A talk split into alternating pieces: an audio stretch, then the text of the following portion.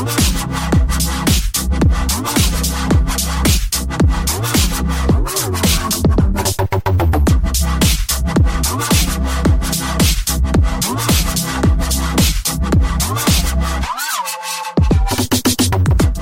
welcome to the Game Central podcast. This week is going to be the first podcast of the year 2018, and what a great year we've got a stall. Yeah. Sorry, I just need to take a drink. Sorry. Dry throat. Keeping it What a year! we- What what a year we've got in front of us. We're not like those fucking idiots on YouTube where you know we've got to speak uh, a microphone in front of us with one of those s- boom guards in front of it. We just literally just sit there and we talk about games. Um, we're going to be looking at the news. There's going to be some news this week, isn't there, Gareth? Um, sure. Let's go with yes. Yes. Yes. Uh, unfortunately, there's going to be no gaming deals because you know after the January uh, rush, nobody wants deals at the moment. So the, I think the companies are just waiting for everyone to build up their monetary stash again, so they can Yeah. then unleash more deals onto people. We'll be talking about our game of the year um, in the features section because if I didn't get to add my say to it, it didn't count. And then at the end of it, we'll be doing what have we been playing, which uh, hopefully is going to be a little bit better than it was last year, Dave. Yeah. Okay? Hopefully, Yeah, you're going to start playing some game. Michael isn't with us today. He is uh, at a party of a child of someone's second cousin. He was Um, invited though. We should we should clarify. Yeah, yeah, yeah. We should preface that. He was invited and he declined. I don't class anyone as family if I can have sex with them and not get arrested. And you can have sex with a second cousin. So there you go. That's that. Yeah. Yeah. All right. Yeah, so that's there. not technically family, is it? Um. The, the, I can't argue the uh, law. I guess. No, you can't. Some of us do. Uh, so here we go. This is going to be a great start for all of us.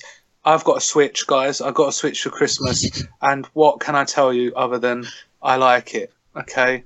Um, I go on the tube, I go on the bus, I go on the train. Everyone looks at me. They go, "Who's that guy?" Because obviously I'm playing the Switch. The ladies absolutely love it. Uh, in the morning, I've got them all arguing over who gets to sit on my lap and watch me play it. Um, it's just an absolute babe magnet. Um, I didn't know it was only three hours battery life, though, Gareth. Yeah, it's not uh, ideal. No, so it's not handheld, is it? Um, well, it depends. How long is your commute?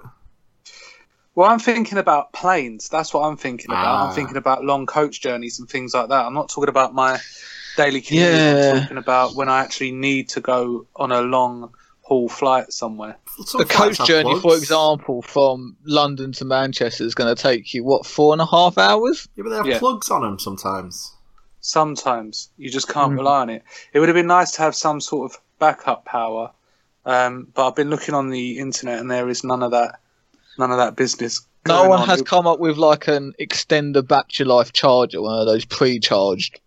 Yeah, Like you can get pre-charged phone cases for God's sakes, but they Yeah, have so done a that's what it pre-charged. Wii case. It's a Switch case. It sorry. needs something like that. And Well- it, obviously, them being Nintendo, it's only their official power supplies that actually power it up any as fast as you want it to. Well, I'm sure they're very cheap though, Rob. No, they're not. Oh, Well, you can use just a regular USB cable, but it says it will take about 24 hours to charge it. 'Cause it's not got the relevant power. That's what I say with Nintendo. Yeah. They just overlook the obvious. Well, yeah, So, yeah. It's more like it has to come through all of our official channels, and we'll we'll patent everything so no one can make a third-party console either, or like third-party adaptions. Like, no, No. fuck that. well, we'll be arguing about the Switch, uh, I'm sure, in today's feature where we talk about Mm. the game of the year, um, where I try and dispel the myths that have been growing around it. Uh, because I'm quite cynical and I'm not a Nintendo bitch like Gareth and that are. As soon as they get something with Nintendo on it, they're like, oh, oh, oh. doesn't even matter what it is. And I come along, little old Rob, never having played Zelda before or Mario, so I just come to it with no rose tinted specs. There was some rose tinted specs in the actual packaging of the Switch, uh, but I refuse to put them on. So No. you're going to be hearing about a guy that is coming fresh faced from the front You've line. never played Zelda or Mario, did you just say? No, I never. These are the first iterations of the games that I've ever played. You've never played a Mario game, not even on Game No. Boy. Nope. I've, I've, you know, I've dallied. I've, you know, if someone's got it on the Game Boy, I'll just go, oh, look, it's Mario. I think the problem with Mario is where it's so entrenched in society, you almost feel as if you've played it. yeah, Yeah. I'll give you that. Right. You give me that, yeah? It's like Star Wars, you, you just already seen it, even though it's a terrible film. in my mind, I came up with a much better Star Wars film, and we'll be talking about Star Wars as well later, Gareth. okay. Because after all, this is the pulp culture, culture pod, the Yeah, pop one of them. culture podcast. Oh, well done. You got it That's out all right. eventually. Right, tongue twister. Stuff. But before any of that, let's go straight to the news.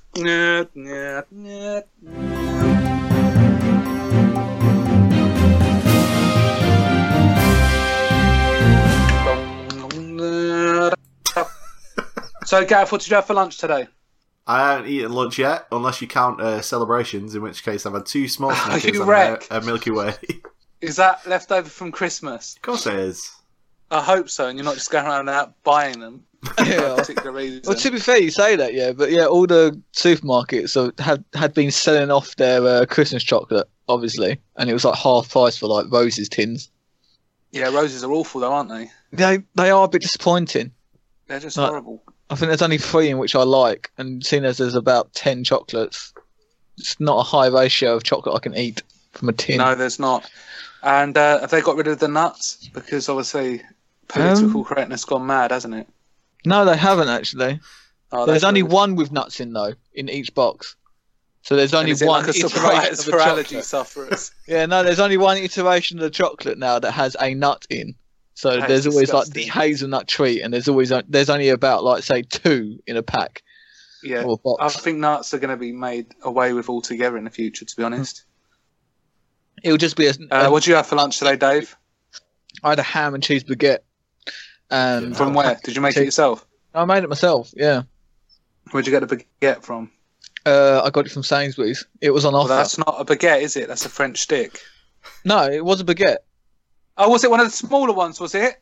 Yeah, it was a small baguette that you can cook in the oven. It actually says baguettes. No, that's a petit pain. No, it's not. A petit pois a pea. No, it's not. Yes, it is. Petit it? pois are peas. Small What's a peas. pain? P A. It just basically says pain. Oh, Pan yeah. and it's like a no, it's like a fucking little bun thing that you put in the oven and it softens up. No, these were genuine like part cooked baguettes that you put in the oven and then you fully cook them. Yeah, and they go a little bit crispy, Yeah, but but, they look like white. yeah, but it's not the ones you're thinking of because they're two separate Oh. things. I suppose they are. And uh, did you make your wife one? Uh, yeah, I did actually. Yeah. That's really good, isn't it? Did you uh, put the cheese in before so it melted or after? Um, part part way through, I guess. So it wasn't Oh. fully melted, but it was just softer. And you Yeah, know. I get what you're Yeah. saying. That's that's a nice lunch. I uh, I had an omelette, which Mm. was quite nice with some spinach and tuna and olives, little bits and pieces. And I feel that what I'm saying, the point is, is a balanced uh, lunch makes for a good podcast, doesn't it? Indeed, it does. So I feel really good and ready to do it. Gareth probably feels like he's had a sugar rush and now he's on a lull. I'll I give him about that as in- 15 minutes, yeah, and then he's going to die a bit. Yeah, Yeah. yeah, a little bit, a little bit more inside. I love it when you die inside, Gareth. Just But little what bit. have you got for us this week, news wise? uh, some nice upbeat, uplifting news uh, for January. Uh, gaming addiction is now a mental health condition, Oh according yes, to the World Health Organization. Yeah. And, Does and that would you mean it say can be medicated? Sorry, Dave. Medicated? I, don't know. It's it's like just been added to the ICD, Well, listen, which is the Right, International Compendium of Diseases. Wow. Um, so they've said you have to show like symptoms for 12 months before they diagnose you as having this disorder. So I guess no one So- can have it for about a year. Technically. Would either of you guys say it's like um, it's like with certain illnesses, they there are people out there that I mean we're probably the first generation that would sort of suffer from this. They're talking about sort of iPad addiction now for the younger ones, but I think Mm. gaming addiction, we're sort of really the- one of the first generations to have grown up with gaming throughout our lives. Um, how do you think we could tell whether we were addicted to games or not? Yeah, that's true. Actually, like I it- guess I don't. I don't crave. Yeah, when it impacts your life, where it feels like you, you know you're craving, like a cigarette. Yeah, I'm guessing. Like if you're addicted to cigarettes, that's an addiction, isn't it? You feel like, oh, actually, I can't possibly go ahead unless I smoke this cigarette. yeah. So, I guess it's that. Like when I come like home from or- work, I don't Yeah. feel like I've, I, I necessarily need to play a game. It's more because you've only got Sherlock Holmes and shit like that. if you came home and you had brilliant games, Oi, on every stop single dissing the. Sherlock, okay? I just bought okay, the second one last week. It was well good. I bet it fucking was. but what I'm saying, Dave, is if you came home and you actually had good games, would you be more inclined to play them? yeah, but yeah, but that's it. I've, well, yeah, I've been. You could say I've been slightly addicted to Aven Colony recently. That's really good. Um, Yeah. But what I'm saying is, maybe because you don't have all of that, maybe that's a sign that you're not addicted. The fact that you need to have all the latest gadgets and stuff. Because I've got a friend who will literally, he saw the Switch that I had. He's the same as me. He's not a Nintendo gamer. Um, but as soon as I saw, he saw me put it in the dock and then take it out again. He was like, "Wow, that's amazing!" And the next day he got one. yeah, Um, was needed. Not because of that. He just liked the fact that it could do that. Um, and he bought Pokken Tournament for some reason. I know, Gareth. It's really strange. Out of all the um, games that he could have purchased, he went, "Oh fuck it, Pokken tournament. That's the one." Yeah, That's but the he's one for bought a gaming laptop. He's bought uh, VR. Anything that comes out, he just has to have it.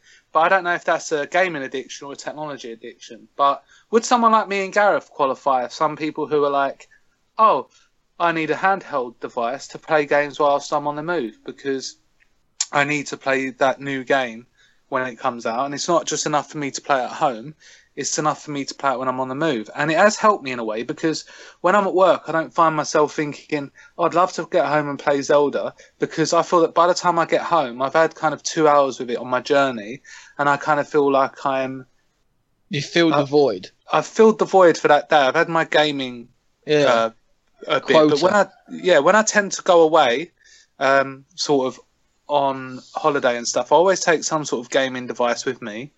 Um, but I wouldn't say that I'm ever uncomfortable because I'm not playing games. Yeah, I think that's the that that that must be like a defining feature. Like, do you get anxiety when you're not playing games? Because No, you then- know, because I then that obviously means you're addicted.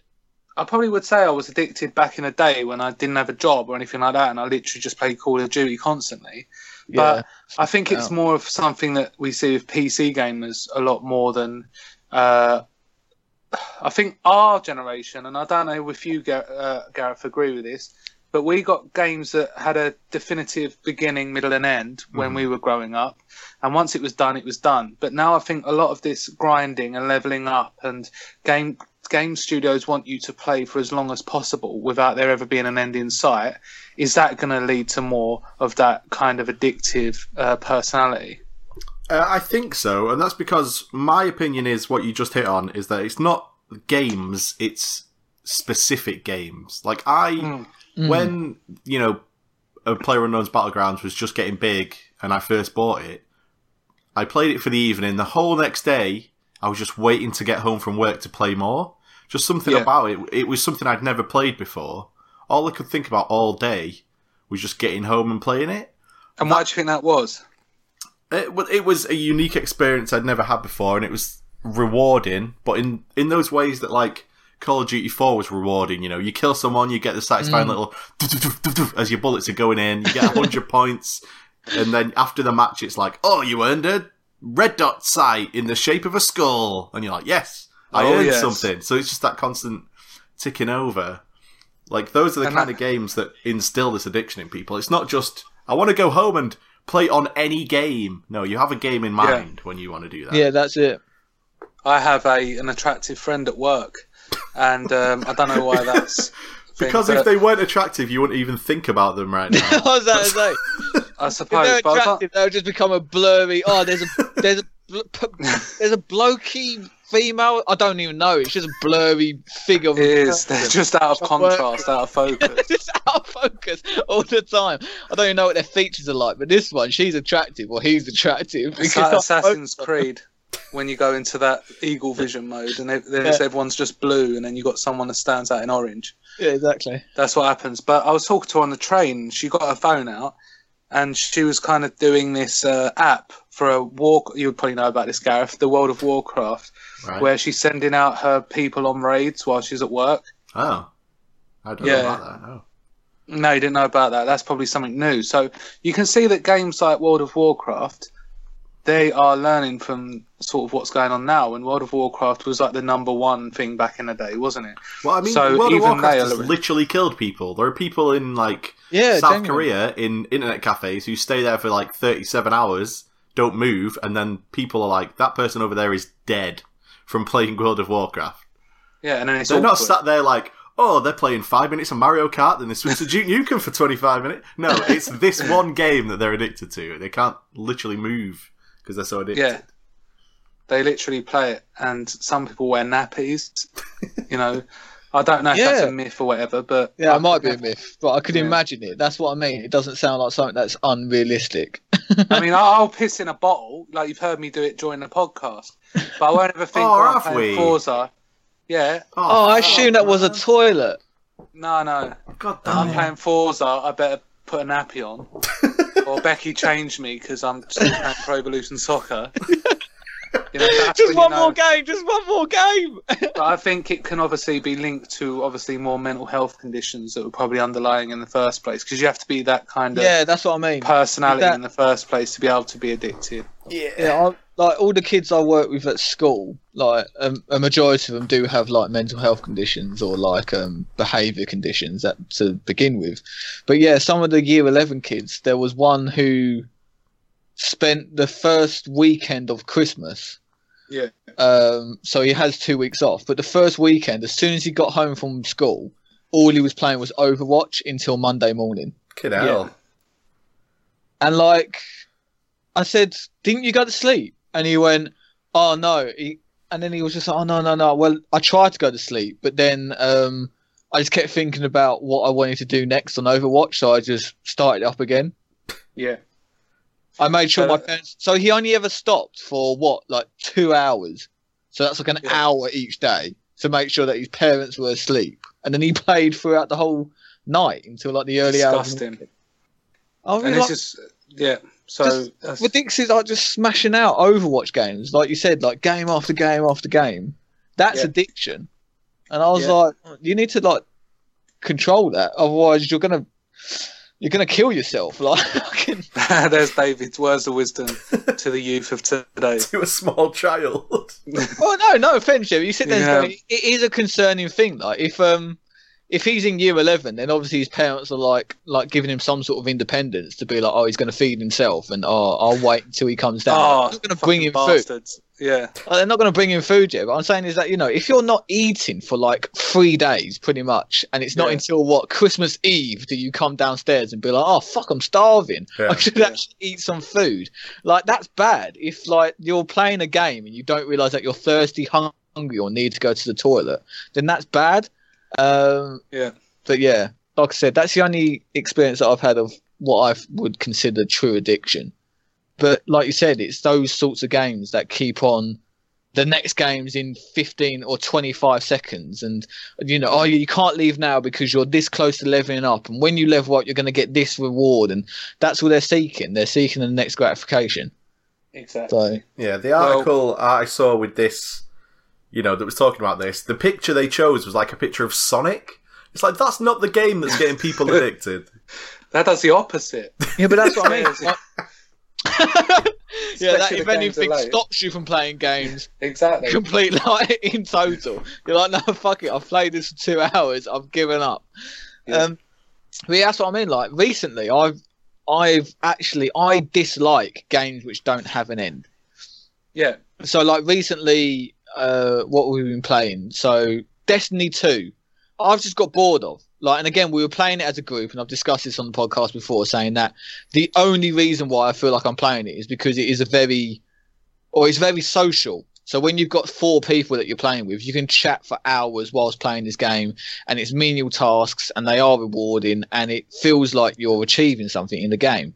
But recently, I don't want to go back to play it because it's endless. It feels like I just keep on leveling up, and there's going to be Yeah. something else. There's going to be another piece of armor, which is going to be better, and it just feels like you're just continuously chasing an endless goal. And this is the thing, Dave. Developers are becoming more and more aware of the psychological Yeah, um, like said, yeah. traits of human beings rather than let's create a game that people are going to enjoy and it's going to be remembered. It's going to be Yeah. how do we psychologically fuck these young people into just continuously grinding and churning out what we want. yeah, want. and it's the do. same, and it's the same with um, Battlefront Two. So it does have a career, and it's not awfully good, but it does have a story mode. But now that I've completed the story mode, I feel like I've done, like I've completed the game. Like the online isn't enough to keep me playing, and like you said, but they've been programmed into going, no, this is how games should be done. Like Yeah. so, looking at 2018, I'm thinking Far Cry 5, even though it's probably going to be a mediocre game, simply because I know it's it's going to have a story and it's going to end. Yeah. I'm attracted to it and I'm probably going to play it. like you know, Mhm. just simply because I know it's going to be story driven and it's going to have an end. It's going to have a finite conclusion. Where I and that's because we're adults and we can buy games. But as a young person, yeah, exactly. I would have loved games back in the day which I could have played 24 7, seven days a week. Because, you know, when I was growing up, they were all games like on the PlayStation 1s, like Metal Gear Solid, uh, Resident Evil. These games all ended. But if you were to give me a Metal Gear Solid game that lasted indefinitely, I would have, because I haven't got the finances to go out and buy new games every week. So I'm obviously going to keep playing that game over and over again. Yeah, but I think that's it. Like back then, replay, like like you said, because it had an end, replayability was just almost top of the priority list. And Metal Gear Solid being one of them. Like if you completed it on easy, right, fantastic. Do it on so you unlock this, which gives you, I think it's like you unlock wigs, don't you, for Metal Yeah. Gear Solid Two, and it gives And you like say. I sat there wearing one. Yeah, like you wear the wig, and the first wig used that to you come out of the it memory card slot. Yeah. And you just all put these them on your head. wigs. All these wigs. come out. And you can put it on and you'll be like, oh, this is great. and my mum No, would but say, like- "Oh, have you fucking completed Metal Gear Solid again?" Like, oh, fuck's sake. Yeah, you, Got you're wigs fucking Metal Gear everywhere. Solid. You got wigs everywhere. It's not complete on easy. I've got so many fucking blonde Exactly. wigs. Yeah. And that, that used to happen, and we all used to go out, didn't we? And we used to be like, we used to come into school, and you'd wear Yeah. your wig, and everyone would be like, "Oh, you've done Metal Gear Solid." Yeah, and there's always some wanker with his fucking rainbow Raiden wig on. And you go, all Yeah. right, completing it on fucking European Extreme. I know. No one gives a shit, mate. All right. Uh, but there was them people. Did did you see them? They they found out that they could not complete Metal Gear Solid, and they would just open up the PlayStation and find that there was a wig inside. Yeah, so they basically just open up the PlayStation, take the wig out, so you couldn't really tell who had actually completed and who hadn't. Or who just hacked their X? You're saying their sorry, their But it wasn't even hacking it. It was literally just Just unscrewing it out. lifting it off. And it, there was the wig was in there anyway. it's just it's just unbelievable, really. Sometimes. Well, enough of that, Dave. What's Anyway, the next news story, Gareth? That was it. That was it. Wow. Well, It- it's good no. that it's inspired such debate, isn't it? Really, if that was it. Yeah. Glad. I'm glad Uh, that we chatted about. it. But you know, gaming addiction's only going to get worse, Dave. All right. I reckon. Uh, as we move into VR porn, that's Oh, it. That's going to be it. Done. I'm just literally going to live in that world. There are already Uh, people on like the Oculus Rift Reddit thing. There are already people who will post stories like, "Oh my god, I've just been in VR porn for like six days." Yeah. Like, Just There's VR, VR chat rooms now. Days. there's, I mean, there's always been VR chat rooms, but yeah, No, there hasn't. okay, It literally happened when I found out. right. Right. Yeah, shit So, doesn't It didn't doesn't happen. happen unless Rob figures it out. Didn't happen like Yeah. six months Doesn't ago exist. when I got a No, it and doesn't a exist. Of. Okay, all right. Okay, so that's fantastic, Gareth. We're going to go through to Gareth's music of the day, and then we're going to go on to our feature, which is called Game of the Year slash the Switch. Is it the future, or is it merely a stopgap for what's to come? Yeah, come. Come. Oh, Gareth.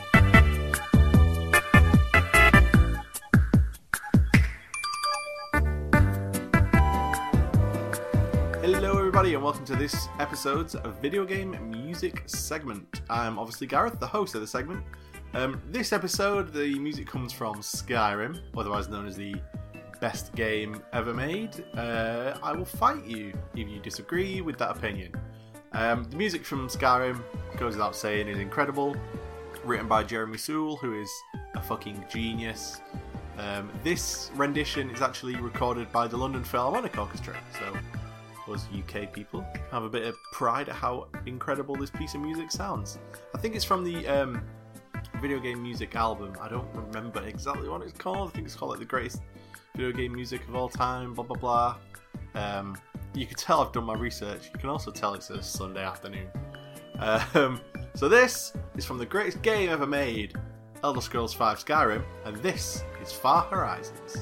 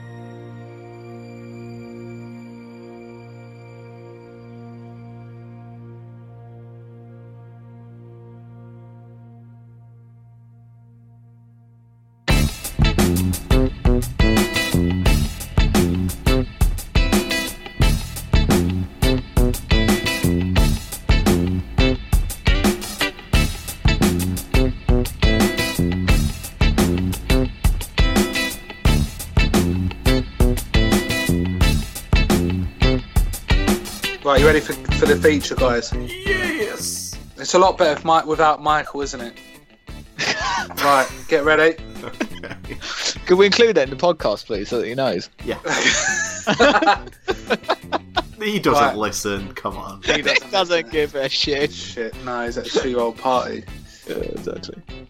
Right, so 2017. I don't know if it will go down as one of the best years in gaming history.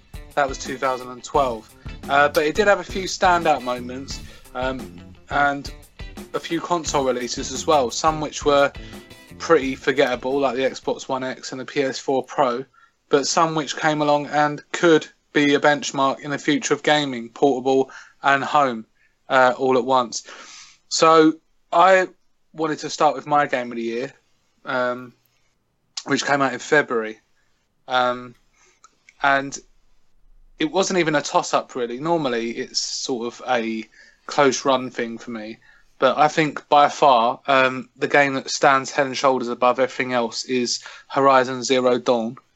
Um, I don't know if either of you have actually played it yet. No, Probably I'll be not. honest. It's it's it's one of the games this year that I have been most annoyed that I couldn't play. Yeah. Um, which is you know every single like to the point where I've been tempted on about multiple occasions. I couldn't put a number on it, but every single time you walk past it, and it goes a PlayStation Four with Horizon Zero Dawn, X Yeah. amount of money, and going, I could possibly spare that, like Yeah. just to play the game, because I've just heard so much good shit about it that you just go, I need to play this.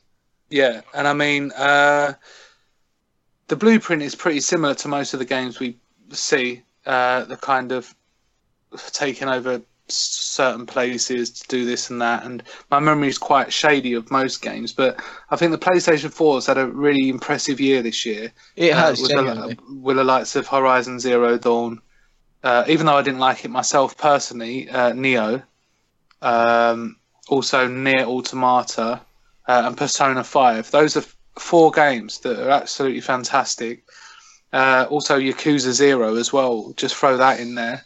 So it's been really impressive uh, from Sony.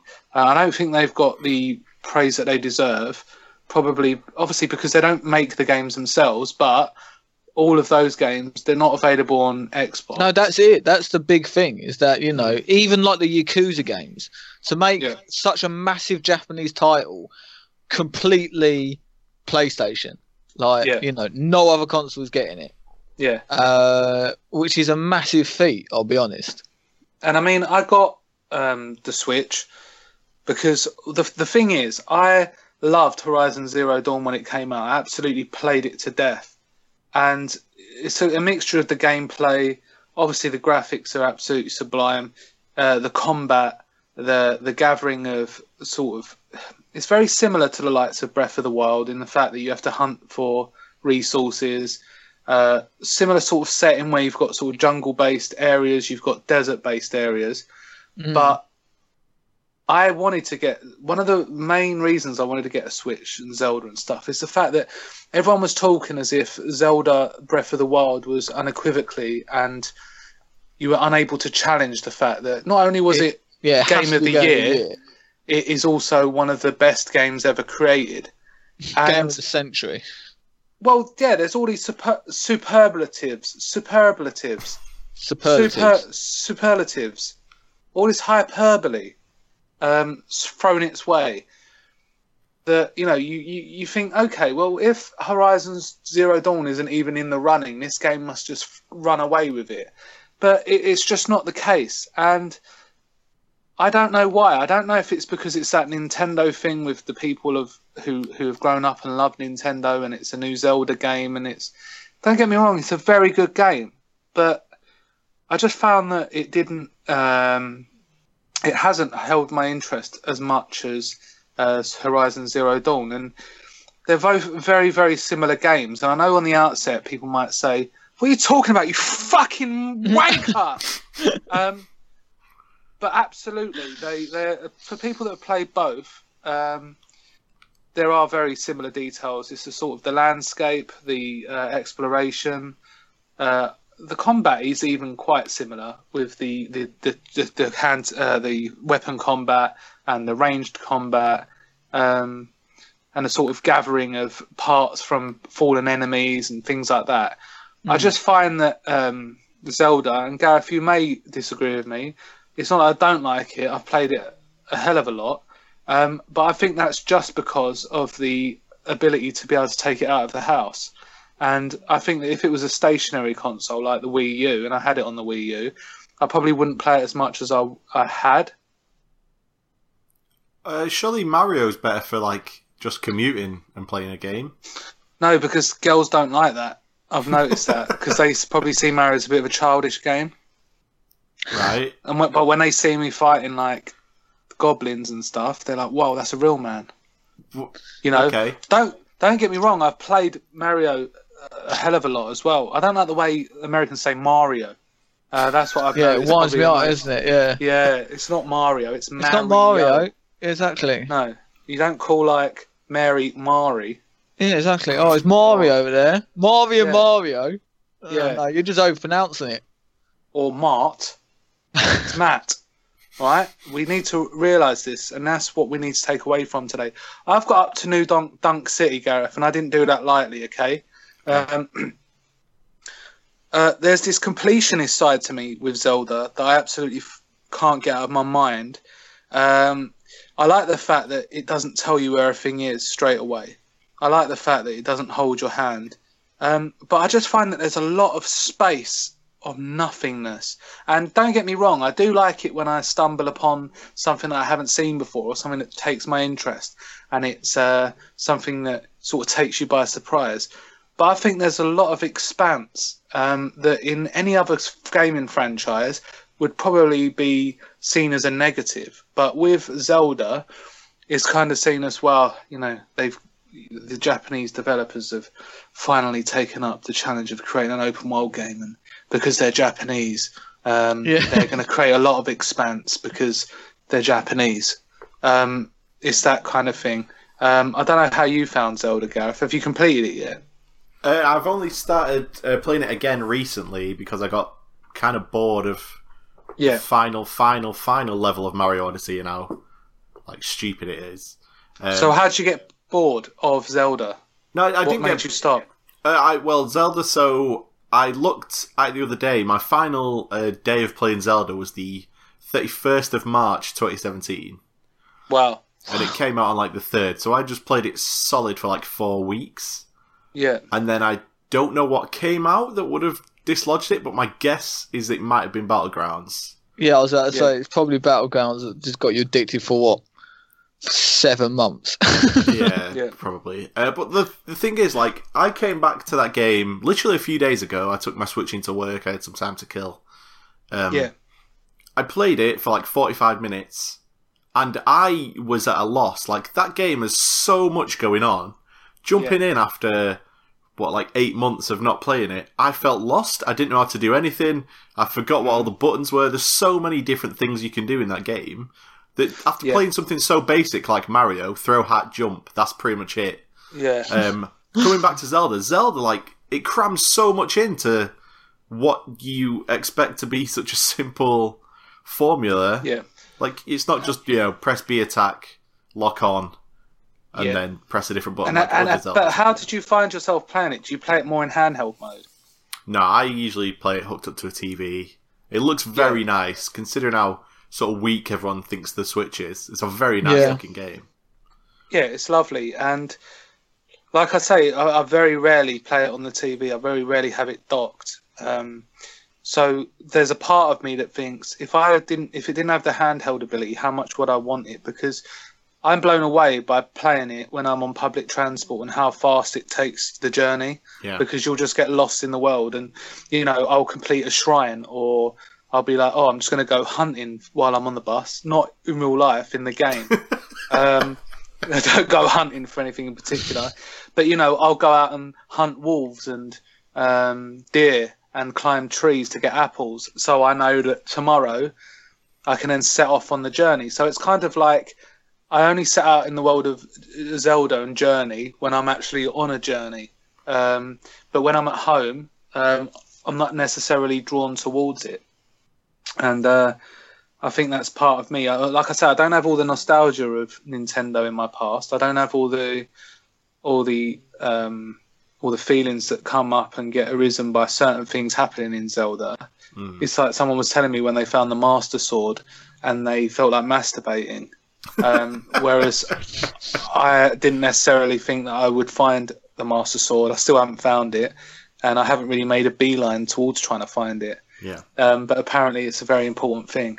Not that I know. All, all I see is a, a prepubescent boy in the game Mhm. with no sort of discernible personality, character, or. And I know people say, oh, it's a blank canvas. But I think in an open world and stuff like that, it's quite important to have uh, someone to kind of, what is your place in this world? And they talk of you being in a coma for 100 years.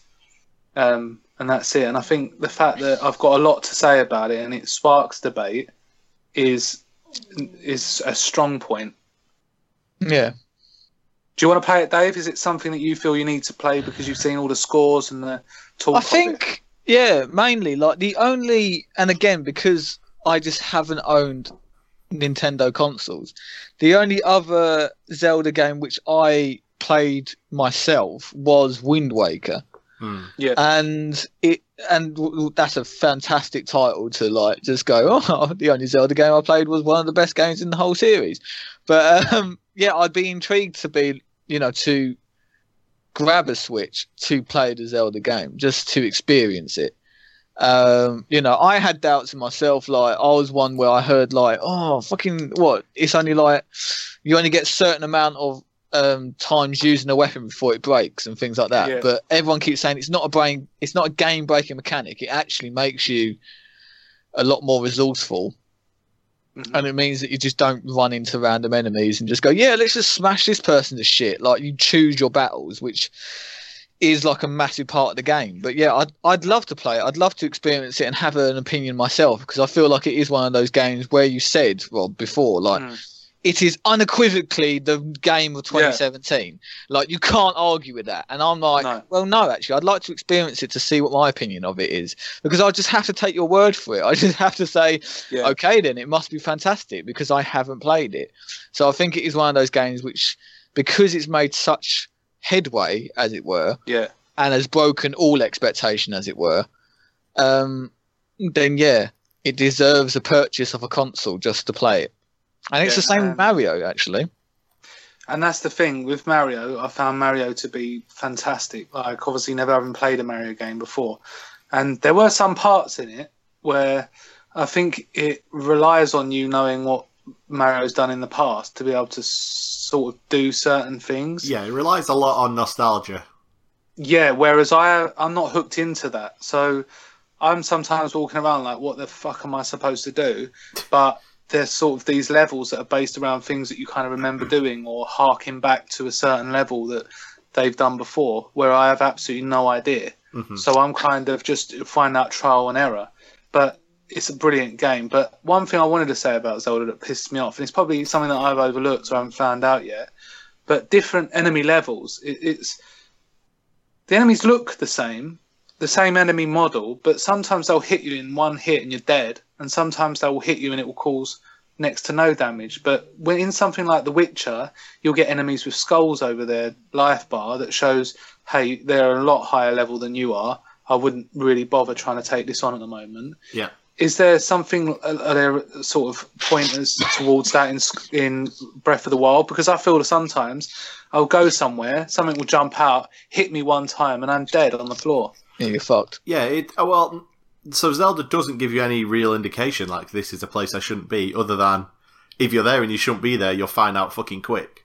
You know, it, Yeah. Zelda doesn't spell anything out for you. It's so un Nintendo. Normally, Nintendo's like, "Hey, here's a sign telling you exactly where to go. Oh, there's a little pointer. Here's a little guy floating down who gives you the the hint to pass level." Yeah. Zelda is so unlike that. It just drops you into this world with basically no instruction and just says figure it out. You figure out you're not supposed to be this place because when you get there, you die because it's too cold and you have nothing to sort that, or this enemy kills you in one hit and it's surrounded by six more enemies that will do the same. If you wanted to, you could find a way through there, but Mm. you know, Nintendo have just left it up to the player, which is so unlike them that And it's kind I- of I- incredible. I do find it like a bit of a um, such a trial by fire. Like I messaged you and I, I said I can't because when it rains, it's very difficult to scale mountains and stuff like that. You can't climb up anything, and you'll find yourself slipping down everything. Yeah. Um, but then I didn't have enough stamina to cross a river, so I messaged Gareth and I said, "Look, I can't climb up the mountain face, and I can't swim across to land because there's no I I haven't got enough stamina to get across the river. Am I just literally gonna have to wait until the rain stops? Gareth's like, yeah. So you Yeah, know, that's life, bitch. Like, fucking get strong or fucking go home or just wait until you. and that's when I realised, all right, come on, you fuck. Like, I'm gonna, and I think it's that determination to just implant yourself in that world that does the game. But having said that, I would still say Horizon, Mario, and Zelda are still my top three games of 2017 without question. Mm.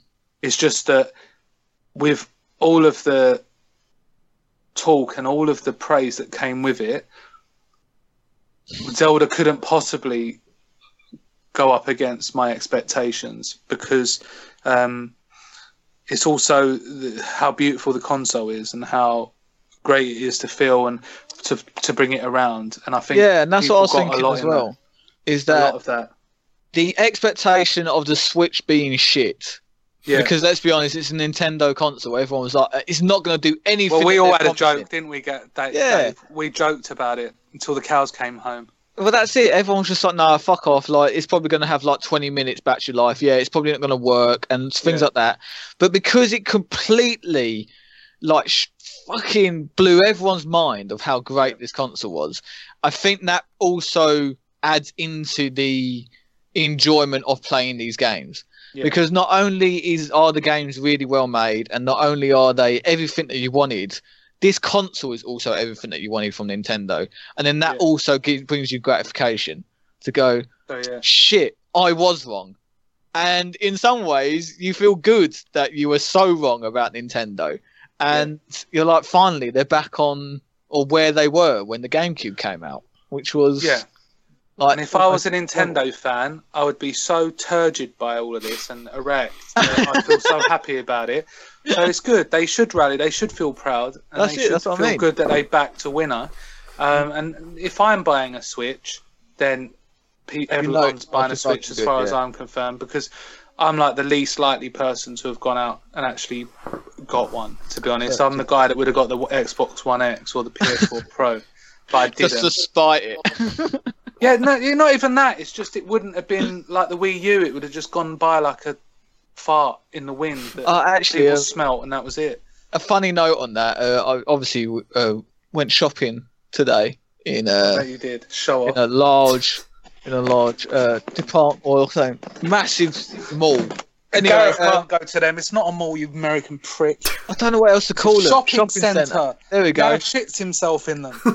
Yeah, exactly. Dies. Yeah. Um, God damn it. but no, um, every single so CEX um You game. take an elevator. uh, no, actually, stair lift. Okay, good. Um, escalator. I don't know what else is to get That's the one. Uh, Travelator. stair lift. like those old people in the. Yeah, Daddy's on the stair lift. Only one person at a time, and there's a massive queue to try and get upstairs. I'd love that. Uh, but no, um, all the so all the so yeah, CEX in game. They had so many second-hand Xbox One X's, Really, as if yeah. everyone was just like they bought them from like fucking day one release, and were like, yeah. And even the 4K television, everyone's like, it doesn't live up to expectation. yeah. And so they've just fucking sent them back, and they just bought a dirt cheap Xbox One X because no Xbox One S, Yeah. uh, which is like hundred and thirty pounds or something like that second hand. Well, you're looking at four hundred pound for the Xbox One. That's X. what I mean. Ridiculous. So they can trade it in. They can buy a uh, an original Xbox One or an Xbox One S, which is Yeah. smaller, and they can still spend something like three hundred and sixty quid on games. So Well, the only the only thing that I'm sort of wary of with Nintendo is the pricing strategy of games, and I'm I'm always been aware, obviously working in game shops in the past as well, is that uh, Mario games, Zelda games, they rarely come down in price. So you have to pay Yeah. full pelt for those. And obviously, finding out that Bayonetta two and uh, Bayonetta one, I think Bay- what did I say? Bayonetta one's twenty five Yeah, I was shocked and to hear that. Bayonetta two is forty. It's kind of like Nintendo say they want to give a bit cheeky, chance to isn't it? people Yeah. who didn't play on the Wii U, but you know these are games that are older now, and uh, I just hope they come down in price. So because I'm not paying, Or at £40 least do it in a fucking again. double pack for 40 quid. And then That's people it. will probably Yeah. be like, oh, okay, it's worth a purchase because it's 20 quid each. Yeah. And you go, yeah, but fucking, what, £65 for two old games? They're not brand And new, are they? We know they'll release Smash Bros. Probably. Yeah, they'll probably release Melee and Brawl. and they'll be forty quid each. Yeah, maybe. exactly. So, so how's your uh, 2017 been, Dave? What what did you bring from it? Yeah, that's what I mean. Is that I said this in the last podcast? Is that you know, 2017 has just been spent playing games I probably should have played in like 2015. So like Or- Borderlands For, like, 2. 12.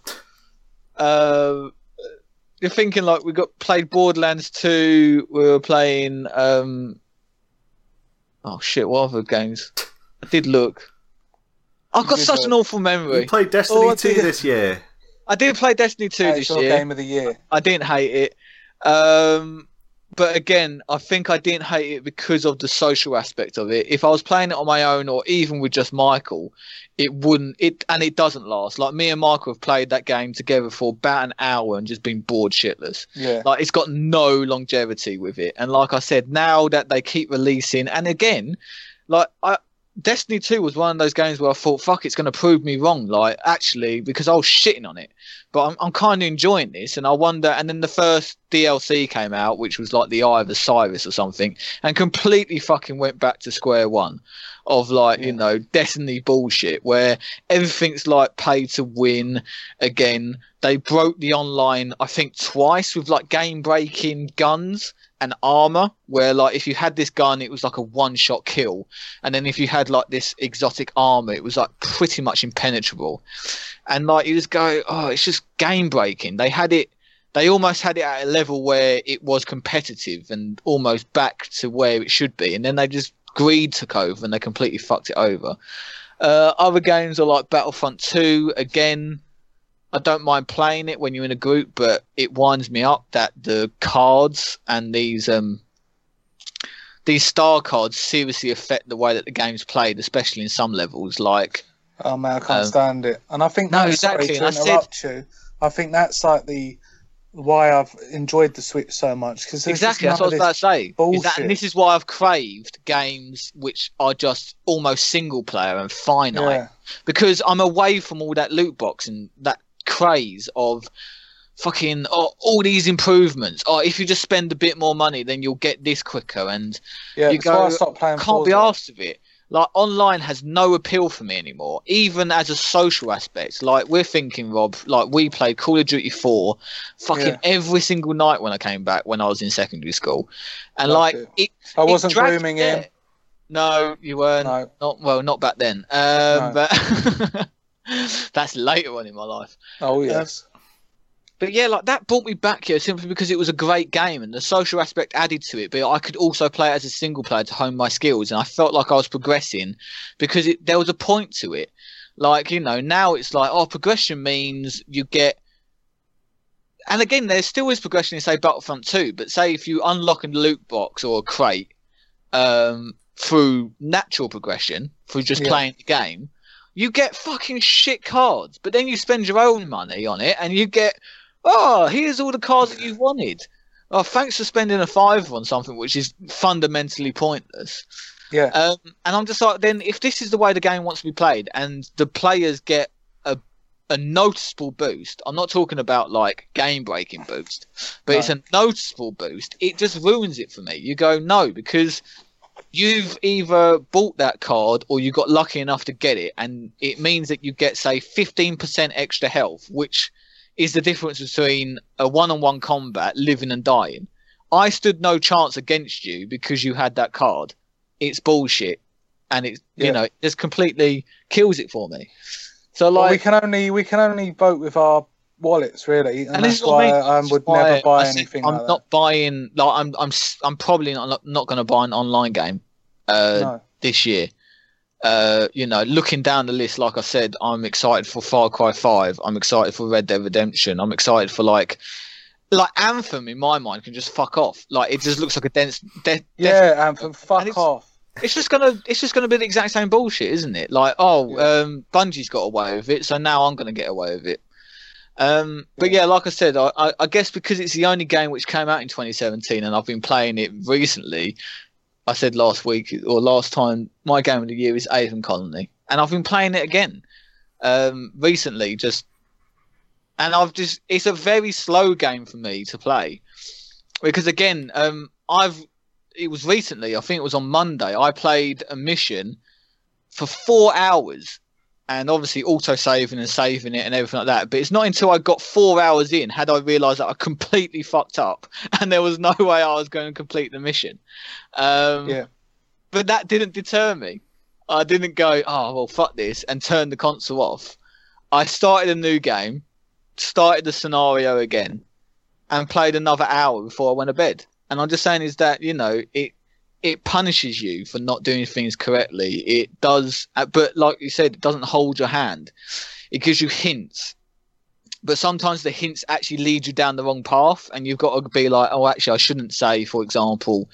There's an objective to complete trade contracts, but actually, my my colony doesn't need trade at the minute because all these other enemies are attacking it. So you've got to kind of weigh up your options a bit more. And like I said, the recent updates have really smoothen out the game uh, a bit more. Like the the function wheel is a bit more easier to use, and um, like the devices, like the um, the money and the um, political sides of things are a bit smoother and they're less like random. Um, but like I said, I've just been enjoying it, and it's one of those games where you complete it on one level or one uh, difficulty setting, and then you kind of want to replay it and do it on a harder difficulty setting because you unlock something different, and then you get a different achievement, and then you get a different uh, reward. And so I haven't even completed the main story missions yet because I've I've kept going back to older missions and completing them on harder difficulties to unlock different things. And so, That is your game of the year. So yeah, that's my game of the year, really. Like Say your game of the year, please. Aven Colony. Aven Colony. See, that's So if you're into those one. sorts of simulator world building games, then definitely one of the top ones that I've played. Um, yeah. And it, like I said, until something decent comes out in 2018, it's probably going to be the game that I'll be playing recently. There you go. And Gareth, your your year's been a bit strange, hasn't it? Let's be honest. You didn't get married. That's um, true. You Yeah. you know you've got your Switch, Yeah. and but you also got your PC that you rely heavily on to uh, play PUBG, whatever it's called. Well, yeah, this year not only did I buy a Switch at launch, but I also Yeah. now own an Oculus Rift, so I'm all kinds of weird. God. That's what I'm saying, Gareth, and that is what work does, isn't it? Yeah, Yes, It unlocks these avenues that you didn't think were possible. yeah. like virtual reality. Yeah, like virtual reality, money. I can spend it on other things other than, you know, Iceland food. Yeah. Um, you know, Not shitting yourself. In not shitting shit shopping yourself in coaches. Yeah, Yeah. I've, I've shit myself once. That's still too many times, to be I was honest. about to say the fact that Yeah. you shat yourself is probably um We've all probably done it. not good. We have, No, we have. Well, yeah, we've all done it. Yeah, but I, I think go. the last time I actually shat myself, I was um, you know, two and still in Yeah. diapers. Diapers? Why? You, why? This Yeah. kid's American. I did What that are you one on doing? purpose. You no, you didn't. I did because I wanted you to react, Rob. I like it when you react. No, you don't. do. Well, why don't you watch my new reaction videos available on YouTube? Hey, Link. Yeah. I, I would watch that because you wouldn't react Okay. to anything. You just sit there Uh, it would- looking like straight literally, forward. your only reaction would just be like, "What the fuck is this shit?" Oh yeah, thank you, Bandai Namco. You know, I. Sorry about this, Gareth. Maybe you could put this somewhere else because it doesn't belong here. But what lovely people. Normally, you deal with people and they're so obnoxious. But there's a Dragon Ball Z launch event going on, and I wanted to take the students from school because they really love it. They're talking about it, really enjoy it. Um, and I phoned up. She says, "We're so sorry, we're at capacity." Yeah. And I said, "Look, is there anything you can do?" She said, "No." And I said, "Look, is there anything you can do?" And she said, "I'm really sorry." Mate, I've And I said, no. "Look, is there anything there- you can do?" And she said, "How many tickets would you need?" And I said, 10. She said, "Okay, I'll make 10 more available for you guys." I said, "Thank you so much, Namco Bandai." She said, "My name's Ruby." And I said, "Okay, No, it's not, bitch. Rude. It's Namco Banger. exactly. That's what it says on the uh, contact details." Hmm. So, Well, uh, and on the email, I said, uh, "Thank you for taking the time to read this." so obviously, they thought this guy knows his business. That's just all he says. uh, It's- Oh, well done. we we should probably Banger. say that's you taking autistic children to see the Dragon Ball. That's not just you and scalping nine tickets to sell. No, no, no, it's not. They're they're they're children that are really going to enjoy it, and we're going to have a fantastic time. Yeah, so what's happening there? Sorry, give me some context because I did do a bit of research and then forgot all about it. Basically, Namco Bandai are holding a launch event for their game. Ah, Um, yes. So it's going to be really good. Going to go down there and play it. Maybe talk to some developers. Maybe speak to Peter Molyneux because he'll probably be there.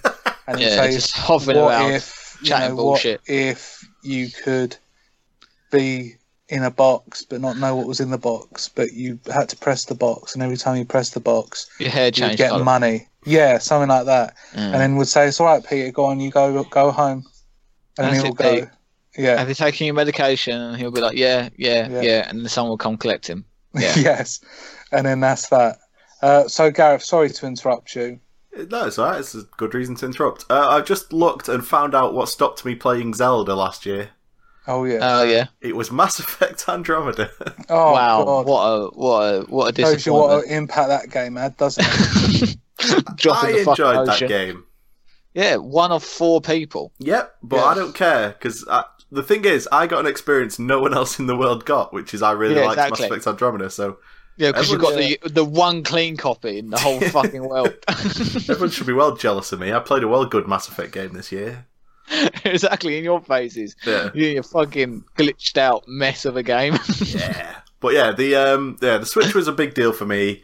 I got it day one because I saw how awesome Zelda looked, and I knew for a fact I was going to get Mario later in the year. So I thought, if I'm going to get Mario anyway, I'm going to get a Switch then anyway. I might as well get it now, and then also play this Zelda for probably dozens of hours. And I did, and it was my game of the year, Zelda. But yeah, I don't regret buying my Switch in the slightest. I'm, in fact, I'm looking No. forward to this year because there's tons of little games getting announced for the Switch, little indie games that I'm not that interested in. But there's going to be one that'll hit that I'll be playing every day, back and forth from work, in my breaks at work, and I know it's going to hit some point this year, and I'm looking forward to that game that I don't know exists yet. You know what I mean? yeah. That one game which is just going to change the face of the Nintendo Switch. Yeah, I mean Skyrim's out for it, and I was kind of tempted by that because I fucking love Skyrim. Fucking hell. Uh, Skyrim needs to just die. I'm sorry. Skyrim's never been- dying. I know because it's been, re- uh, and it's not because it's a bad game. It's not because I hate the game either. It's just because it's been re-released so many fucking times. I'm just like, stop making it. Why do people still get excited about this? It's to go, oh shit, I can now play it on the bus. Keep them coming, Exactly. mate. Skyrim's the best game ever made, so Oh, why not Jesus just keep pumping them out? Uh, VR's very come good. down. VR's very good. VR was a big part of my year this year. Um, there's no sort of killer game for it that I would say is a Zelda esque. You know, you have to buy VR. yeah, go buy this. it now. Yeah. But if you were to buy VR, then Robo Recall is incredible. Um, it's kind of the evolution of like a time crisis type thing where oh yeah, things are attacking you and you're shooting them. You can move, but it's more like a teleporty type thing, and it's just so crisply made. It's by Unreal. Uh, what they called Epic? Is it the people who make Unreal? Or is that Yeah. yes, Unreal Engine. Yeah, yeah. Um, Yeah. And it's just so incredibly well made. Everything works exactly the way you'd expect it to. You rip a robot's arm off and bash its head off with it, and it just works. it looks right. It feels great. Um, but nothing else has kind of come close to that. It's all very janky still and a bit Yeah. a bit wonky. Are we are we starting to see the limitations of the VR? Um, possibly. There is stuff I didn't play. Like there's a game called Lone Echo, which is like a very story-driven, slow, um, atmospheric game that I do want to play, but there's not really any time I'd see myself playing it. Like if my girlfriend's away for the weekend, maybe, but then I'd be Yeah. alone in my living room thinking I was in space, like floating around. I'll do that anyway, mate. do- Without a VR headset. That's just what that's what Rob calls a Sunday evening. exactly. well, the thing I'm, I, the reason I ask Gareth is because obviously with VR, everyone's like, yeah, VR's the future, and you start imagining these worlds where you can just travel and experience new things. And Yeah. I think Skyrim, obviously trying to retrofit it into that sort of VR experience, showed that you know it's not really going to happen that way. So these games where you're sort of planted to a spot and you can kind of move here and there, whilst you enjoyed it, it's probably the limitations that we've had to impose on it to get any fluidity of gameplay from it without throwing up everywhere. Yeah, I think the future of VR is more in these experiences, like the VR chat Yeah. that's become a big thing in the past month or so. Uh, it's more that kind of thing that's going to take over. Like, if you can be in like a VR chat type scenario, but just with two or three friends who you haven't seen in a little while, you know, catching up and doing silly Yeah. shit, then that's, to me, that's the future of VR. And there'll also happen to be games for it. That's what I mm, think Yeah. is more likely to be the appeal. Like PlayStation Home. Do you remember PlayStation Home? Yeah, I remember that. It was just a high for paedophiles, wasn't it? Yeah, it was. I remember my sister went on it when she was younger, and it was like Yeah. people just messaging her saying pics with a question mark. Ugh. No, no, Gareth, don't wank. I'm not. And uh, we we all got scared, and no one really knew what home was. And then it kind of got nuked. Someone dropped a nuclear bomb on it. It was weird. one world. day a actual nuclear bomb just came down. What's that? I don't know. Yeah. It Just wipes Bang. out. Just goes. You've been disconnected from home. And the Yeah. end. Pigs. It was weird. It was a weird are- game. Uh, Yeah, yeah, it's just odd. yeah. I think that's more where VR's going to see uh, the explosion in popularity. Is stuff like this VR chat. Is stuff like Rec Room. Not yeah, see, I'm I'm one of those people that again, you can't afford the VR yet, but I'll be interested to see how it develops. Uh, I don't want it to fall flat like the Kinect and things like that because. And I don't want developers to be like, "Oh, there's no point because there's no audience." Like, I want Yeah. it to almost get the funding. I want it to get an audience base so that people can actually get an experience out of it that then becomes quite mainstream. Almost. They need to sell it at a loss, in my mind.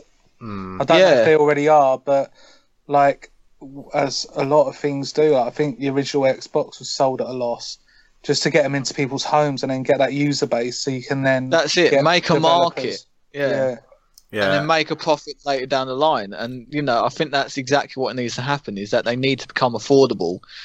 Um, because, like you said, it's it's still what four hundred quid is it for three hundred VR? Yeah, Yeah. three hundred and fifty quid for like Oculus, and you go, wow. And I need a high spec computer and kind of space to use it. Yeah, Um, you know, not a massive amount of space, but I still need space if I want to like fully experience it. And like the HTC Vive, Vive, Yep. yeah, I did say that right. I thought it was Vibe for some reason in my brain, but um, dirty yeah, you need like bastard. yeah, but you need a uh, you need a whole fucking room for that. Like I see YouTubers who like go, "Oh yeah, I'm playing this on the HTC Vive," and they're literally standing in the middle of an empty double bedroom. It's weird. Like, like- you see YouTubers' homes. Not that I like YouTubers, but Yeah. they seem to live in places where there's nothing in them. Yeah, where Like, there's literally just- like six Yeah. bedrooms and only two of them are like full of Habitable. Things. Yeah, exactly, and all the rest are just like drug hives. It's just weird. Yeah. and they're just like yeah, literally empty room, and they've all got that black um what's that soundproofing mat round Yeah. the the outside It's like of the they're room. just like And slaves of their own identity. yeah, no, you'll be surprised is that a recent and again this this got nothing to do with it, but uh, I watch a lot of YouTube um, because there's nothing on television. But um, a lot of the YouTube channels that I visit, like they haven't been posting much, and then recently at the start of like 2018, they've just been posting these videos of just I needed to take a break from YouTube because it was like engulfing my life, and just like you said, Bob, is that it's become my life. Like I haven't socialized. I haven't seen my parents in like three years and things Yeah. like that because I've been so obsessed with just making videos.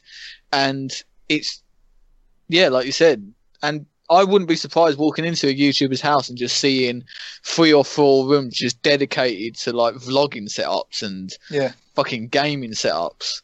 Just simply because I need to make videos and I need to move from this room to the next room to make another video and then make another Yeah. video. And it's just I like, no. can't react properly in this room. Exactly, I can't react properly. There's not the, there's not the correct color couch. Oh no, I need to be sitting in a fucking armchair for this one. I need to Yeah. differentiate it a bit. But yeah, like I said, like that, the HTC, like it, it's not even feasible as a VR unit unless you've got a double bedroom, and you know, and they need to kind of sell them at a loss, and they need to make them a bit more user friendly or Yeah. generate a marketplace. Here's the thing, though, and you know, I think the Kinect comparison is is a pretty good one. But the difference is, Yeah. if you get all the stuff to make an Oculus Rift work, say if you have a good PC and then you buy an Oculus Rift and you set it up and you find the space, you try it for two minutes and you're completely convinced that it's the future. Whereas Kinect never really worked properly; it was always a bit Yeah. iffy. Whereas like, I've not shown my Oculus Rift to anybody and they've not been like, "Oh my Blown. god!" Yeah. like nobody tries the Oculus Rift and like, "Oh, it's all right."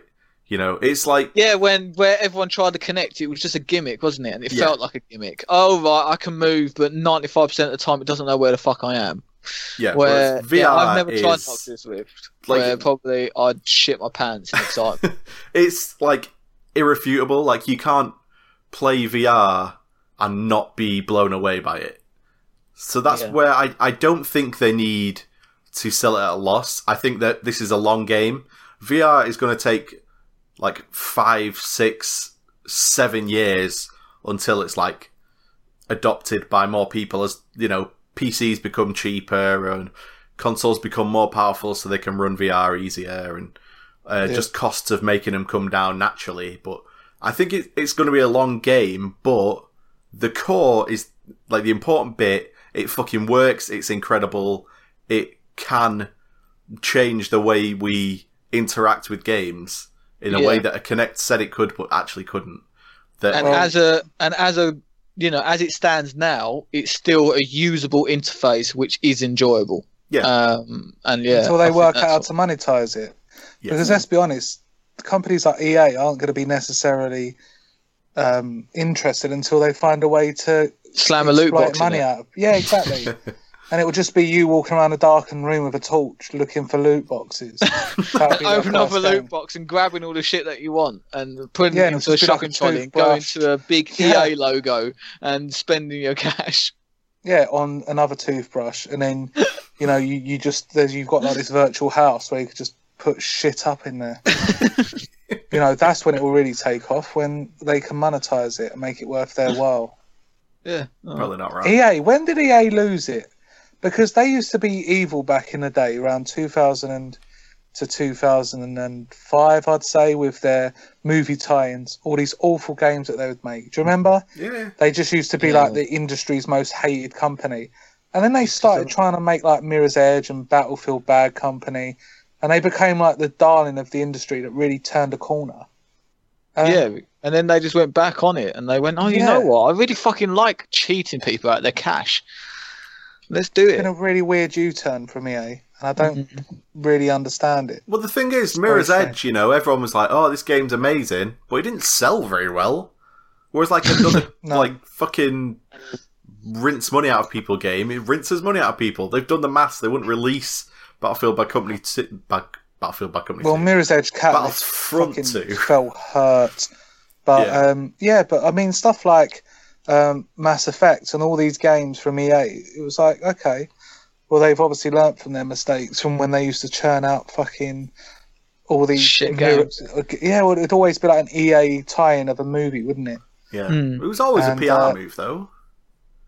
Yeah, They only released those good quality games from good studios because they knew it would repair public perception of them. And then once that Yeah. was repaired, they start adding in little flavors of milking money out of people. And then now they're just back to full on money. Well, it's like yeah. buying Criterion and, and things like that. And I think it was Free Radical as well with Time Splitters, and then just disbanding those studios, and then putting the the um, Time employees in different places, like getting the people at Criterion to work in black box with the people making Need for Speed. Yeah. That for me, if I was working at Criterion, there'd be nothing worse. I would be like, come on, let me make another Burnout. And it sounds like they're doing a remaster of Burnout Paradise, which for me is the weakest in the series, but I know a lot of people like it. But, you know, uh, we just sound like a bunch of old guys in an old people's home now, just rambling, going from fucking topic to topic. And that's not what we're fucking here for, Rob. No, but that's how people speak. That's the, like most video game podcasts are all like organized and shit. We're just talking how normal people talk, which is We are if if we have any appeal, it's probably that. We're the boys crossed. next door. Yeah, That's who we are. We're the boys next door. You can go out with us for a pint. I mean, I'm free most days. I've got no friends. Um, we're all spread out across geographical locations. We could probably get most of the. Dave just needs to move up towards Scotland a bit more. Then we have the whole country. Whoa, um, whoa, whoa, covered. whoa, whoa. Gareth's further north than I am. I've got the Midlands. Gareth needs to move up to like Yorkshire. got the northwest. There you go, mate. Gareth. Manchester is it? So uh, there's a lot of people in Manchester. I need I need to be here just for Gareth, don't Manchester. be racist. Yeah, but, yeah, but they can travel turn. the hour. They can travel the hour south to meet me in Brum. All right, Yeah. Ah, fuck 'em. So we'll There's- be doing our own panel shows. Just exactly. on our own. Just It'll us. be Gareth. Looking awkward. Be, Because I before know he hates talking to people. before we get to the end of this episode, uh, I do want to point out to people um, how wrong Don Goss was this year. Oh my god. Oh, I have God. to. Have you have you pinpointed some of these specific things he said? Yeah, could we quote? Oh, could we? Oh no. This is like Oh, fucking someone's corpse when they passed away, Hey, basically. we didn't force him to leave. He left of his own accord. He did. He was just. He one day he just said, "I'm out." He I don't know. said, and I quote, "The Switch will be Nintendo's last home console." He thought it was going to Yeah. flop so badly and be so shit that this would literally sink Nintendo. Yeah, but you're still not right because we don't know yet. I w- well, uh, my stance was always, "Don't take that stance, moron." It's not even out yet. Oh god. That was always my stance. I said this, you know, they could release a bunch of old Wii U games. People didn't buy Wii U's. They may be in for Yeah. Switches because they miss Nintendo games. They haven't played a Nintendo game in like seven years if they didn't buy a Wii U. And there's a market for that, you know. I never said it would happen. I said it could. okay, all hail Gareth, everyone. Well done, All Gareth. hail thank Gareth you. and his Nintendo speciality. Yeah. Yeah. Congratulations. Anything else?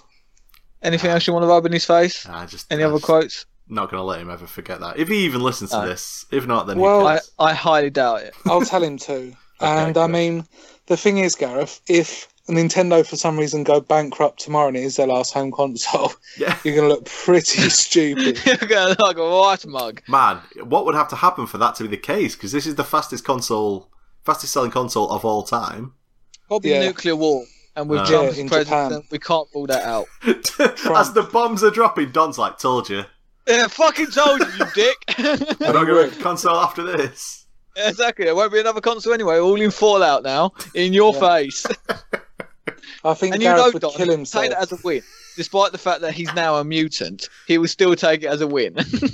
Oh, yes. Good time. anyway, should well- we move on? Should we move on to what we've been playing, guys? Well, that is basically what we've been playing, Oh, but I, oh yeah. isn't it? It, Unle- it is, isn't it? anyone wants to hear f- about Fruit Ninja VR, then yeah, Go I then, have do it. like- Um, uh, you got Oh. swords, so you slice fruit. Oh, yes.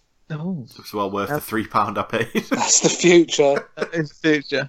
Um, I've been playing. Um, I've gone back because I took my own advice last week and I bought uh, FIFA 18 and NHL Wow. 18. what the fuck? Okay.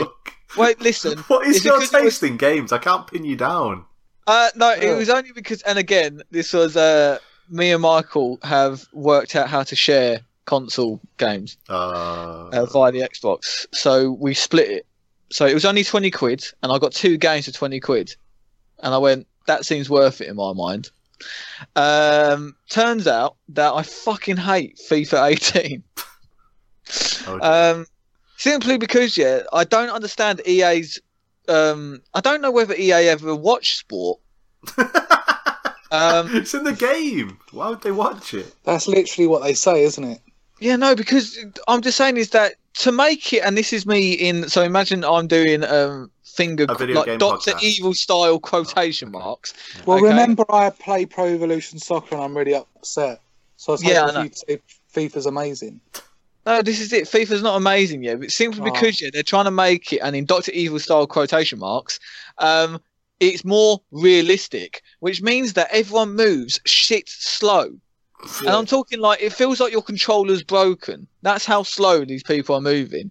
It's just like, sorry, I I defo clicked past then, but because he's got to do his animation to look more realistic, he like it. The, the game feels slower and it feels like everyone's stuck in the mud, and you're just going. This doesn't feel good. It doesn't feel fluid. It doesn't feel like I'm playing a game, and also it doesn't feel like I'm in in control of my players like you know there's so many variables now to make it more realistic um, when you're about to say shoot a football is your person is your player um, a striker like is he stat good at shooting um, is he off balance? Is he sprinting? Is he uh, you know being hustled by a defender? Is he close to a defender? Does he have nerves? Because the goalkeeper's coming towards him. Like there's so many fucking variables that have now programmed into whether the shot's going to be good or not. It's impossible for your brain to possibly fathom and to Yeah. make the correct call. So like you end up just hitting shoot and it just flies over the bar. But oh no, that's more realistic because he was pressured because he's losing and the what's saying the away fans are booing him or something bollocks. Like you're going there's so many things now that they've made it and again realistic that I feel like it's just ruined the game. Um there's also the story mode. I haven't played it yet, but I'm just saying is that playing. I feel like every single FIFA game that comes out, like there's still that learning curve because you've got to Yeah. get used to the style of playing it again. Well, that's what Pro Evo does, but it does it in a very different way. That's what I mean, and I just think it needs to be more fluid. And what again, it does it needs is to be a if- game. yeah, if you're not passing the way the game wants you to and building up play very slowly, it will punish you by just attacking you really fast and and stuff like that. Because when you're out of possession, it's very dangerous. So the game also almost forces you to only really play a possession based game where you can't rely on speed, you can't rely on you know, if I'm if I'm Cristiano Ronaldo and I'm up against a, a left back from Portsmouth, I'm absolutely going to skin him alive. But that's just not the case. yeah, That's not the case. but that's what I mean as well. Like there, it it feels as well. And again, I've played it a little bit, like not massively. I've only played it for say about two hours. But like you said, is that I'm playing like arcade games, so just like team versus team. And like you said, there, there seems to be no differentiation between a League One team and a Championship team or a Premier League team. Like a five star team versus a three star team, and I'm like, I'm gonna fucking rinse these kids. Yeah. No, they they can still catch up to my fucking the strikers, and they can still catch up to my uh, and the goalkeepers like inc- insanely good, unless like you put it into like the top corners and things like that, or unless you time like the header correctly, and like you just go, it almost seems unplayable. It's like it's not user friendly. Like, so I got really annoyed with um, FIFA. Decided to play NHL a little bit, and again, I haven't played a hockey game in about I'm probably going to say 10 years. Um, and so they've come on a long way. And again, more realistic. You can now control like the stick, uh, like you've got realistic stick control and things like this. And I'm not really a massive NHL fan, obviously, because it doesn't really show much here on a telly. But um, yeah, I've I've actually enjoyed NHL more, but I think it's more because it's a learning curve for me Yeah. and it feels like I'm making progress each game because I'm slowly getting better because I'm slowly understanding the game. I'm sure that it's going to get to a point where I'm just going to get to my peak and just get annoyed with it because again I'm going to encounter the same problems that FIFA has because it's an EA game. But yeah, I just feel like going. It was just making me feel really quite nostalgic and missing all of those games. Like, and again, like thinking say ten years ago where you had like actual sports games which were just completely over the top and felt like games. They didn't Yeah. focus on the realistic um, aspect of it. Like you've got like say FIFA Street, uh, NHL Blitz, no NFL Blitz, which was like a completely arcade version of like American. on the football. Dreamcast, wasn't that? Uh, that was on the Dreamcast and Xbox. Um, yeah, the original Xbox, and that was crazy good I like because that. for NFL, yeah, you could like uh, you could um, I can't remember what they used to call it. It was called like a breakdown, a breakdown tackle, and you could like break their legs and or snap their um, elbows. And Well, that's like what this. People was like- watch, don't they? They watch. Yeah. If I go on YouTube, I type in disgusting tackles in NFL or Roy Keane stamps on someone's head. You know what Yeah, I mean? I don't type in the slow build up of Manchester City yeah, that's uh, in It's like- I feel like- 2015. I feel like game developers have just lost sight of the fact that, by the way, these are not like, and the fact that FIFA technically is now counted not as a sports game but as a simulator. yeah. It just shows that it's like changed genre because it's been And that's it's a it. football sim- simulator. Like fucking, I don't play it to do that. I don't like watching live uh, it. games that much, but I love Match of the Day where it's short, sharp, it's action packed, and you just get the highlights of the game. You Yeah. don't have to watch that, and that's what football games used to be about. It Yeah. didn't used to be about midfield build up or things like that. It used to be Dave's now fucking attacking me. I'm going to stop him. Bang, prick. Now I'm going to attack him, and he's got to stop me. It was Yeah, never like any of even- this. Let me build up the fluidity of play. So yeah, even thinking like so going back to say games like Red Card, which was like Yeah. stupid arcade and like literally a whole mechanic in that game is to foul people and not get caught by the referee. Like you got um you had NFL Blitz, like I just said, and then it was NHL Hitz, and Yeah. they were made by the same um like developer. And pretty much one was an American football game where you could like break people's necks, and the other one was a NHL hockey game where you could make design your own characters and it was like three on three hockey where each of it like one battle was for tackle one was for pass one was for shoot uh, one Yeah. was for like lob and but you can create like over dramatic like arcade style and that's um, the thing. You always had the serious game, but then you had Yeah, the thing exactly. to And then you counteract that, like NFL. Street. Yeah, and then Uh, you always had like a different game where like it was Yeah. a different market. Like I remember with the NHL Hitz, you could hit people through the glass. Dave, it just sounds like you've got a lot of anger, to be honest. yeah, no, because I'm just like I, I feel like I feel like everyone has lost or like, Even the- urban freestyle soccer, I used to love that. oh fucking love urban freestyle soccer. yeah, just like it was that. just really good games like that and like NBA. really racist. Yeah, it was like NBA Streets as well, where you could like score a three pointer from like your own uh your own half or something like that. I'm just saying is that I I'm not like, saying it was really. I loved it because it was really racist. I'm saying, that, you know, you would go to I'm like because it was, was point. made by like white developers and stuff. You'd go Yeah. to like the downtown area and it'd be all graffiti, and the whole team would just be these black guys that are just wearing caps and like they're wearing like jogging bottoms and stuff. And I, oh, yo, Yeah, and- going on? yeah, and they were all just listening like to fucking hip hop from like a, Yeah. a boombox, and It they should have been all, just like, be called like you yeah, know, like racial urban yeah, exactly. stereotype. white collar urban racist stereotypes and like yeah. Yeah. like you said everyone had a special move like the hispanics like used to fucking do uh, they used to do like breakdancing and shit like that Yeah. like he going this is crazy but i'm saying is that like more games like that needs to come out like they need to stop doing these simulator games because I just don't have the patience, and it, it takes. It's not a game anymore, is it? It's more like you said, unless you're playing it in the specific way that they want you to play it, you're not going to be able to do it. Like what happened to it just being a a fun game which has like a unique thing, and Yeah. like, let's just play football. It's a sports game. Like the last one that came out that I can think of was like Mario Soccer on like the Nintendo. I think it was the Wii. Yeah.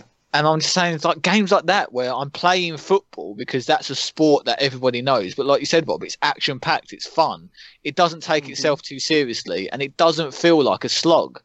Like FIFA Yeah. 18 isn't fun to play because it feels like you've got to learn the tactics of the game and you've got to learn how to specifically use your strikers or your midfielders, etc. Like the game Yeah. doesn't let you use their capabilities until like you've learned the basics and things like that. Yeah. But yeah. So I'm not sure how much I'm going to be playing it, and like you said, Gareth, I think I've just wasted my cash. But you know, fuck it. Life goes on. Let's hope 2018 I don't wreck myself. But yeah, that's So, it. Uh, we at the Game got that. Central podcast do not condone uh, illegally sharing games with your brother of the internet. No. It's not illegal. I don't It's know. not illegal. Sounds No, it's illegal not. to me. No, because we found out how to do it on the Xbox forums. If it was illegal, that the moderator would have banned it. Well, you don't know who the moderator is. Well, hopefully it's not It could fucking be. Dodgy McDodge from Dodgeville. It could be. Bad times. But yeah, again, uh, I, I I feel better now, guys. Thanks for letting me get that off my chest. That's all right, darling. Hopefully your chest is relinquished. Uh, it is. Yeah. Well, there we go, Gareth. What a lovely podcast that was this week. Very informative. I think it flowed a lot better without Michael, to be fair. I think sometimes four people is too much. They say three's a crowd, but then what does that make four? Uh, fun. It's a party. Well, obviously not for a podcast. Uh, is it you had a mainly good- because me and Michael sound too similar? It's that as well, but he just sounds like a more cynical version of you. He sounds like you're. he sounds like you're. It sounds like you're all my negative subconscious. emotions embodied. Yeah, yeah. Which is probably what he was in your mum's womb. It's probably what you left behind, and he just Yeah, picked it probably. up. Just picked it all up. All my He, he negativity- basically sounds like your subconscious talking That in is- the background. All right, All right, love yeah, you, I'll- Michael. I'll pass it on to him. Just pass it on. Just say he sounds like your negative subconscious. And it's like Michael. Is audible to everyone. it's just like yeah, you're speaking, and you're not. You're no longer just in my brain. Yeah. Hmm. So that that'd be, and it'd be like, oh, you actually missed some of the gaming deals there, and it just sounds like your thought process. Actually, you're a bit shit. Yeah, there we go. Oh, I think I left the oven on downstairs. I better go and check that in a minute. Oh, I wonder what's on TV tonight. So there we go. That was this week's podcast. I think that was a lot higher quality, Gareth. What about you? Uh, yeah, it's, it takes a lot of the edge off just talking, not knowing what It we're going does. to talk about, just freestyling. Yeah, it Yeah. does. Yeah, and I think that's the way forward. 2008 is the year of freestyling. So we're going to be back now every week. We're going to record on a Saturday and it's going to be out for you on a Monday morning. Thank you very much for listening and we'll Uh, see you next week. Every Saturday. Brilliant. It's not every Yeah. Saturday; it's every other. We said once Sorry, every two weeks. It's more of a pop culture podcast now, isn't it? Uh. So, like the best YouTubers, we have to do content daily now. Yeah, but we don't get paid. Well, we can. We can set up a Patreon. Well, Oh, we only need about a tenner a month. fucking Patreon. Yeah. Patreon could pay our way, but then that means that Gareth not only has one job, but he's got two jobs, and it might just be too much for him. He might just actually have Yeah, a but Gareth could give breakdown. up work because Manchester's the cheapest accommodation in England. I couldn't because I live in central London Uh, and I've got that's two true. kids. Yeah, look at me and my responsibilities. Thank you. How is it You my have kids. fault that you have two kids? Oh, I'm just saying. 'Cause you couldn't one of control us his were gonna give up penis. Birth. Yeah, Gareth. You should have been a cock block.